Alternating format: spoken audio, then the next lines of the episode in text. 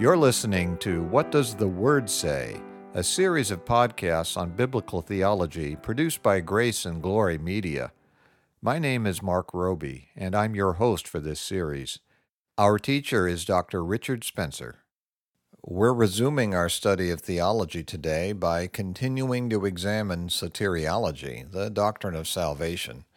We're currently discussing the doctrine of sanctification, and more specifically, we've been discussing what John Murray called definitive sanctification, which is the fact that a person is truly changed when he's born again. He's not perfected, but he is radically different. Dr. Spencer, how would you like to proceed today? Well, at the end of our session last week, we had just started to look at Romans chapter 6, verses 4 through 7 where the Apostle Paul speaks about our union with Christ in both his death and resurrection. And I want to begin by looking at that passage some more. All right, let me read those verses again. We were therefore buried with him through baptism into death, in order that, just as Christ was raised from the dead through the glory of the Father, we too may live a new life.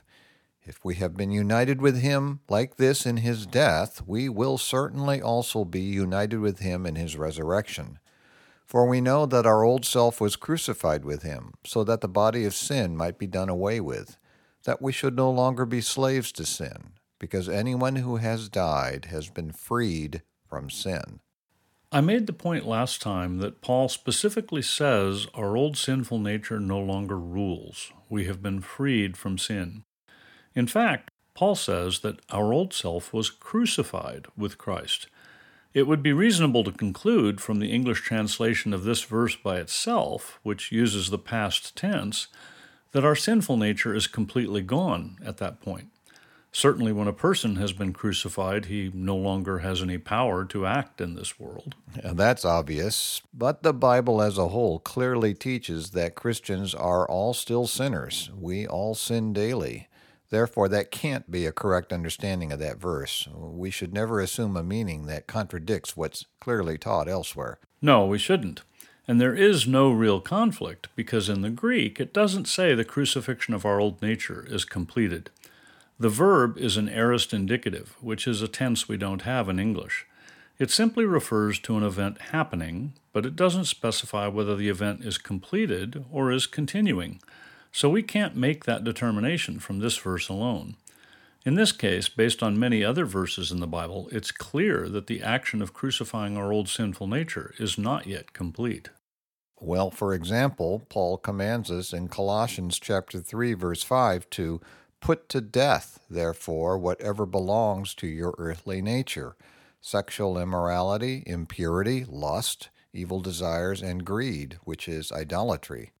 And that verse is only one of many examples we could use to make the point that our sin is still with us and that we need to fight against it. The great apostle Paul himself said in Philippians chapter 3 verse 12, quote, "Not that I have already obtained all this or have already been made perfect, but I press on to take hold of that for which Christ Jesus took hold of me."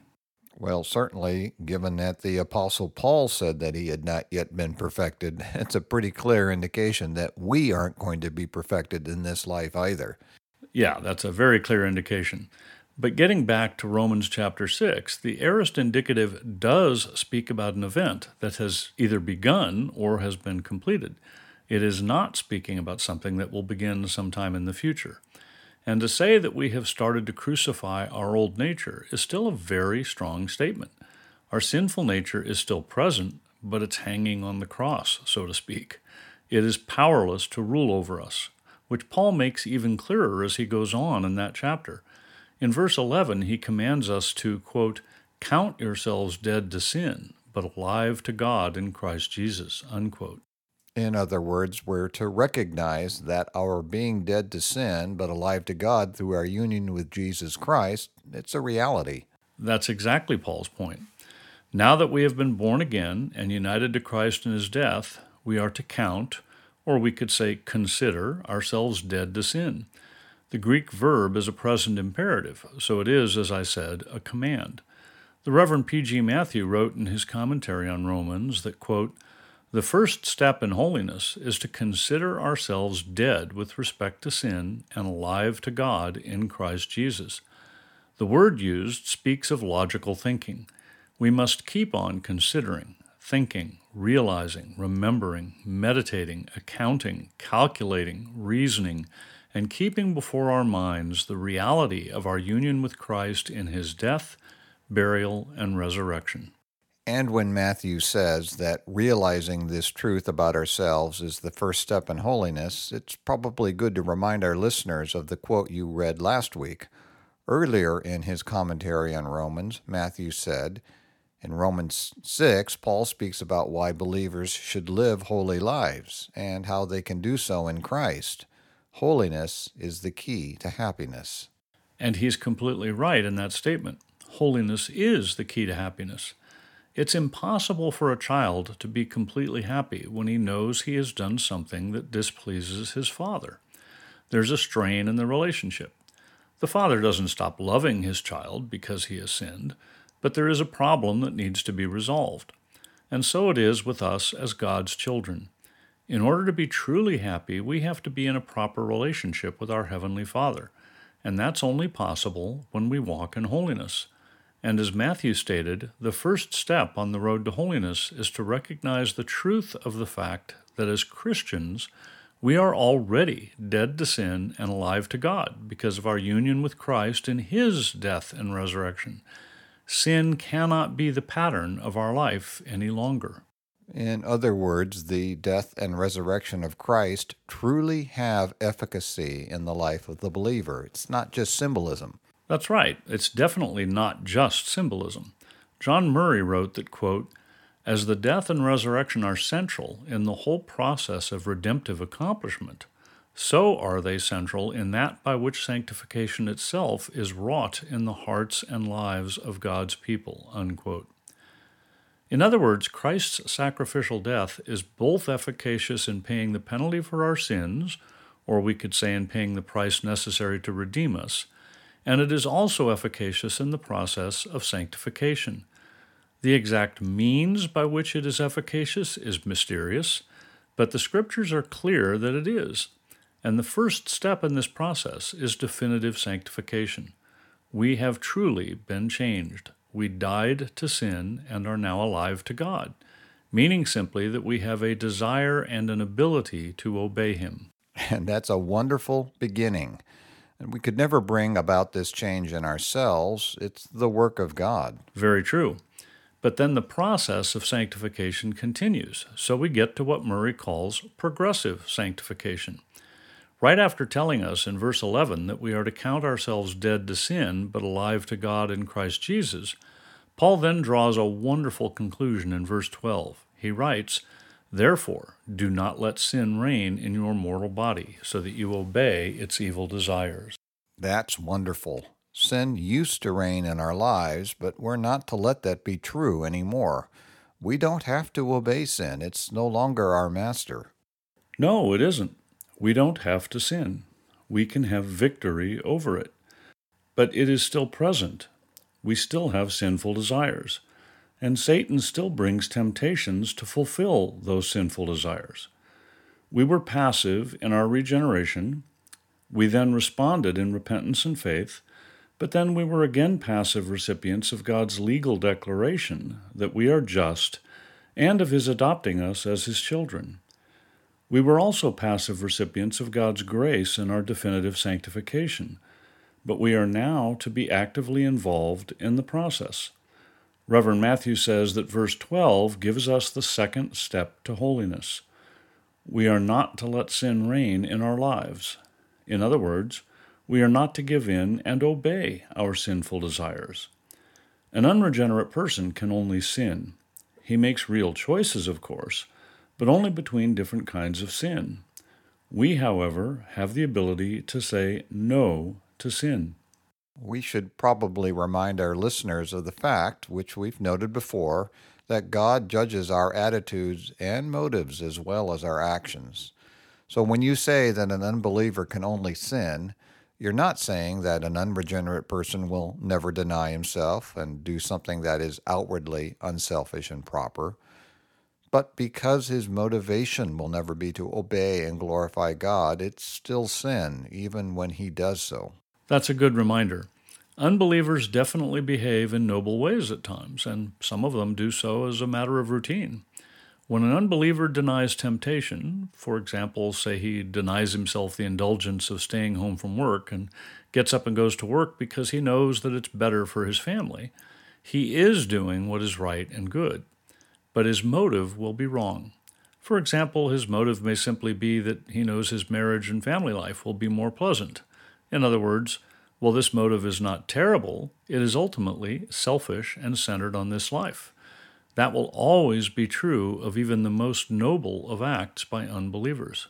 Whereas a believer who makes that same decision to get up and go to work will do so for different motives. He may also be motivated in part by the fact that the decision will contribute to having a more pleasant marriage and family life, but there will also be a desire to obey and please God and to bring Him glory. And that motivation makes all the difference in the world. It involves a radical change in focus from this world and this life to the kingdom of God and eternity. It is God centered rather than man centered. Even though both men, the unbeliever and the believer, made the same decision, namely to not give in to laziness, but to get up and go to work instead, the unbeliever sinned because of his motive, whereas the believer's action, while not fully devoid of sin, was nonetheless pleasing to God. And the Bible tells us clearly that before we're born again, we always obeyed our sinful desires. Paul wrote in Ephesians chapter 2 verses 1 through 3, as for you, you were dead in your transgressions and sins, in which you used to live when you followed the ways of this world and of the ruler of the kingdom of the air, the Spirit who is now at work in those who are disobedient. All of us also lived among them at one time, gratifying the cravings of our sinful nature and following its desires and thoughts. Like the rest, we were by nature objects of wrath. And that is the condition out of which God saved us. We were by nature objects of wrath. But if we have been born again, that is no longer true. We are now objects of mercy. And the process of sanctification is a simple matter of continuing to make godly decisions one after another, to say no to sin over and over again, to not let sin reign, and to not obey its evil desires, as Paul wrote. He also wrote in Titus chapter 2 verses 12 through 14 that the grace of God, quote, teaches us to say no to ungodliness and worldly passions and to live self-controlled, upright, and godly lives in this present age while we wait for the blessed hope, the glorious appearing of our great God and Savior Jesus Christ, who gave himself for us to redeem us from all wickedness and to purify for himself a people that are his very own eager to do what is good. And our battle against sin goes on as long as we're alive. And I must add that it gets very tiring sometimes. Yes, it does get tiring, but God gives us grace. We're told in 2 Corinthians chapter 9 verse 8 that quote, God is able to make all grace abound to you, so that in all things, at all times, having all that you need, you will abound in every good work. Unquote. We don't fight against sin, the devil, and the world in our own strength. If we do, we will surely fail. But if we recognize the reality of our position in union with Christ and the power that position grants to us, we can and will lead victorious Christian lives. The Bible provides us with a number of examples, both of saints who failed to be victorious over sin and of saints who were victorious and we need to use those examples to motivate ourselves. One of the most prominent examples I can think of for a child of God being victorious over sin is Joseph. Yeah, he's a great example. For those who may not remember, he was one of the 12 patriarchs of the Jewish people, the favorite son of Jacob, who was also known as Israel. His brothers despised him and sold him into slavery. He ended up in Egypt in the service of Potiphar, who was one of Pharaoh's officials. But Joseph remained faithful to God and was granted success in all that he did. As a result, he rose to be in charge of all of Potiphar's household. But he was also presented with great temptation. Potiphar's wife tried very hard to seduce him, but he steadfastly refused. Yeah, we're told in Genesis chapter 39, verse 9, that Joseph responded to Potiphar's wife's proposition with this statement quote, No one is greater in this house than I am. My master has withheld nothing from me except you, because you are his wife. How then could I do such a wicked thing and sin against God? What a great answer. And as I said, we should all learn from this example and resolve to meet temptation in the same way we should be able to say, God has redeemed me and granted me many blessings. How can I be wicked and sin against God? Oh, that we would all be able to be so holy at all times. Our lives would be much better. But unfortunately, the Bible also gives us many examples of God's chosen people falling in temptation. Yes, it does, and there's always pain as a result, so we should take warning. Perhaps the greatest example is King David. Here was the greatest of all the Israelite kings. In speaking about him, the prophet Samuel said in 1 Samuel chapter 13 verse 14 that quote, "The Lord has sought out a man after his own heart and appointed him leader of his people." What a wonderful thing to have God say about you, that you're a man after his own heart. It is a wonderful thing. And God granted David amazing success. But then, later in life, he gave in to temptation in a horrible way. We see the beginning of this sad tale in 2 Samuel chapter 11 verse 1 where we read, quote, "In the spring, at the time when kings go off to war, David sent Joab out with the king's men and the whole Israelite army. They destroyed the Ammonites and besieged Rabbah, but David remained in Jerusalem." And for those who may not know, Joab was the head of David's army. That's right. But David was getting a bit old and was enjoying his great luxury, so he gave in to the temptation to not go out with the army. And as a result, we read in 2 Samuel chapter 11 verse 2 that quote, "One evening David got up from his bed and walked around on the roof of the palace. From the roof he saw a woman bathing. The woman was very beautiful." And so we see Satan taking advantage of David's weakness and bringing this temptation. And David fell. He found out the woman was named Bathsheba, and that she was the wife of one of his faithful soldiers named Uriah. But he had her brought to him anyway, and he slept with her. Which was a monstrous mistake and a terrible sin in God's sight. Yes, it was. Bathsheba then became pregnant, and David eventually ordered that Uriah be placed in a position where he was certain to be killed in battle in order to cover up David's crime. And so this king, who's described as a man after God's own heart, committed adultery and then murder to cover it up. Yes, he did. And he and Bathsheba and his kingdom all paid a terrible price for it. The baby died, and Nathan the prophet was sent to David to tell him what would happen. We read in 2 Samuel 12, verse 7 and 10 through 12, that Nathan told David, This is what the Lord, the God of Israel, says. Now, therefore, the sword will never depart from your house, because you despised me and took the wife of Uriah the Hittite to be your own. Out of your own household I am going to bring calamity upon you. Before your very eyes I will take your wives and give them to one who is close to you, and he will lie with your wives in broad daylight. You did it in secret, but I will do this thing in broad daylight before all Israel. And we know that all of these terrible things came true in the life of David. Even though he was God's child, he was severely disciplined by the Lord. And we should all learn from Joseph, David, and the other examples in the Bible. As the Reverend P.G. Matthews said, holiness is the key to happiness. We must strive to obey God all of life. That is good counsel for all of us, and this is a good place to end today. So let me remind our listeners that they can email their questions and comments to info at whatdoesthewordsay.org. We'd love to hear from you. You've been listening to What Does the Word Say? brought to you by Grace and Glory Media. And I'm Mark Roby.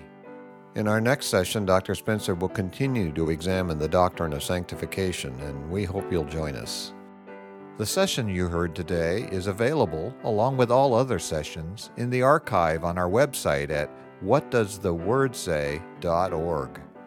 We also have a free book available to you entitled Good News for All People written by Reverend P.G. Matthew, founder and senior minister of Grace Valley Christian Center.